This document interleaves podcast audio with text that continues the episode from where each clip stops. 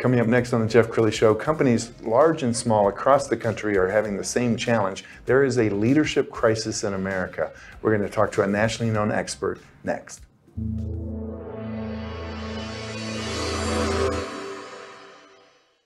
Many are predicting that the worst is yet to come, which is unfortunate, said one person here.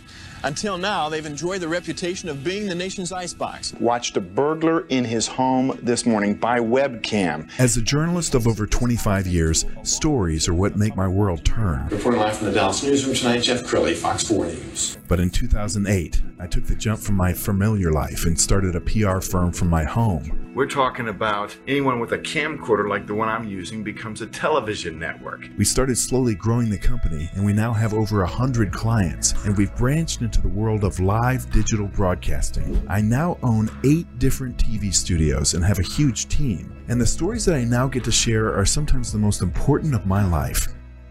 Life has a funny way of coming around full circle. This is The Jeff Crilley Show.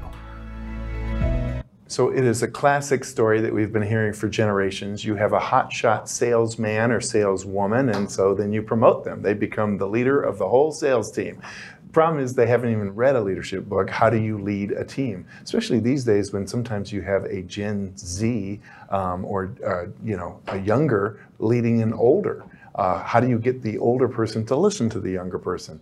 Uh, to talk about that today, Rebecca Wolf. Uh, she is a learning and development consultant. Thanks for coming on the show. Thank you for having me. I appreciate this today. Yeah, well, I think it is a crisis across the country, um, especially because um, you know the the Gen Zs come into the workplace thinking, hey, I want that corner office and I want to get there as fast as possible. Then you've got this boomer boss saying, saying, kid, pay your dues. Uh, do you Exactly. see this? Do you see this? I do see this a lot, and you know, with the generation gap, who's leading, but it's also been amplified with sometimes we're not doing it in person. So you might be leading, you know, in a different country, a different state, and you know, creating that virtual connection's been difficult for a lot of individuals to make with their team to have that um, really sense of value, like I care about you and I'm going to lead you, and it's a connection that organizations do have a challenge reaching with their employees. Okay, I I want people to know more about your qualifications because you have not just one, but two master's degree, o- overachiever, uh, graduated from SMU. Yes, I graduated from the Cox School of Business for my MBA. Loved the program. They have so much to offer.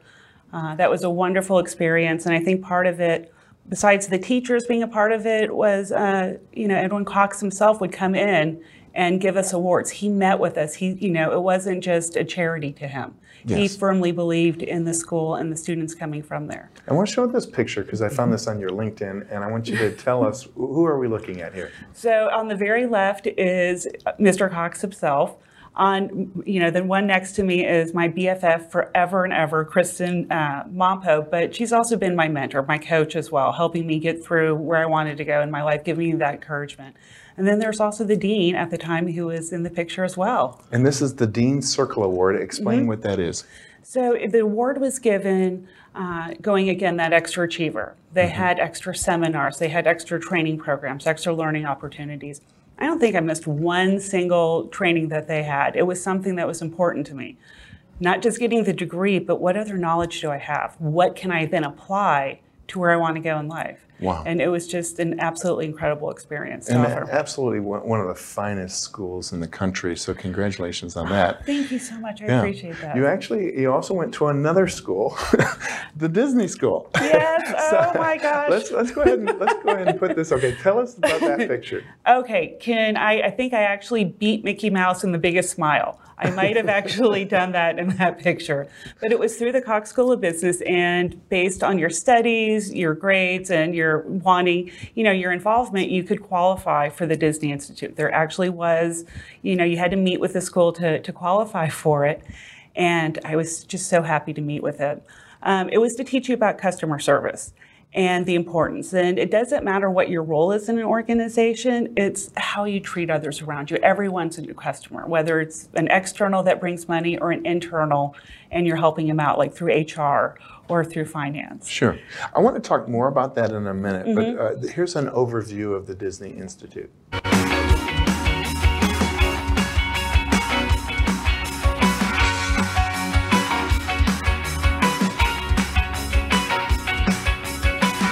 Welcome to our Customer Experience Summit.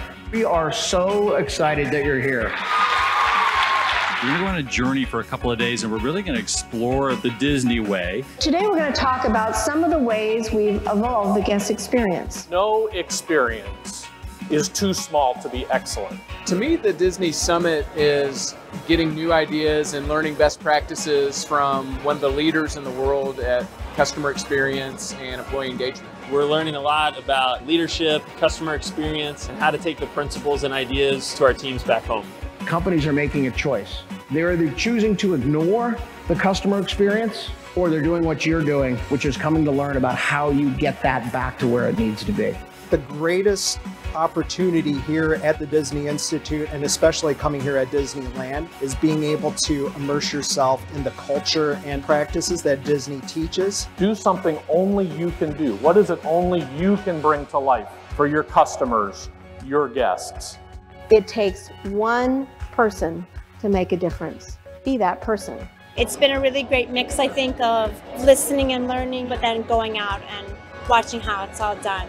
Experiential storytelling is what we do. It's really connecting with our guests and then using technology in the service of story. They allowed us to experience not just what the content was, but to actually feel it. The time spent and the, the money invested here has been extremely valuable. I learned so much that I will definitely be taking back. If you are dealing with people in any way, shape, or form, you need to be here. Learning from a brand and a company like Disney that's best in class, there's nothing better. It's definitely a once in a lifetime experience. I would absolutely recommend the Disney Summit because it will reignite you, it will push you, it will encourage you, and it will inspire you. What I love about that, Rebecca, is um, Disney was a uh, customer experience genius, even down to there's not a piece of litter on Main Street, mm-hmm. and employees uh, treat you like a VIP because he's literally taking you into a magical kingdom. Right. Yeah, and um, one of the the proud moments in the picture that we had, I was holding a little Minnie Mouse doll. And when I came back home, my parents were like, "Why was Minnie, you know, with you?" And they told a wonderful story about customer service. And um, we all know when you're on vacation, you leave, you have to catch that plane, you don't want to miss it. And there was uh, a family that left, and unfortunately, they left their daughter's little doll behind. And of course, you know, they called the hotel, you know, the hotel found it. Now, in some places, a hotel might just send them the, the doll back. But instead, the um, employee who found it took pictures of that doll with Mickey Mouse throughout the entire park and they sent a note saying sorry you know she was late home. She was hanging out with mickey to get some a little extra fun and they sent the mickey mouse doll with her. Wow. And so all the pictures that we have of all the students were all in the picture and we had the little minnie mouse doll with us. And she was like our little spirit of the, the customer service that client service that anyone can do. Wow. and as they were saying it's just one smile um, that, that is so special. And, it really you, was. You said that you were part of a special um, class for, uh, of SMU students. Yes, it was a special class for SMU. That's how we were able to qualify for the program. Um, and throughout the entire few days that we were there, customer service, what does it mean? The importance of a smile um, and always supporting your team. The trophy that we got before meeting Mickey Mouse was that morning I got to go and open up Main Street. I was the official greeter to people coming in the park. And it doesn't matter if you were three years old or 93 years old, everyone had the biggest smile. This was a dream that everyone had. Everyone wanted to come to the park. And just to be able to say, hi, welcome sure. to Disney. You know, can I help you find something? And it was just a beautiful moment. That's really cool. Well, you've uh, you've learned from the best of the best. Tell me uh, the types of clients that you like to work with. I like to work with clients who understand the importance of training for their employees, the investment that they need to make. It's not just something to talk about, you know, we're going to do training or we're going to, you know, sometimes offer a lot of training classes. Does that training actually apply to what your business goal is?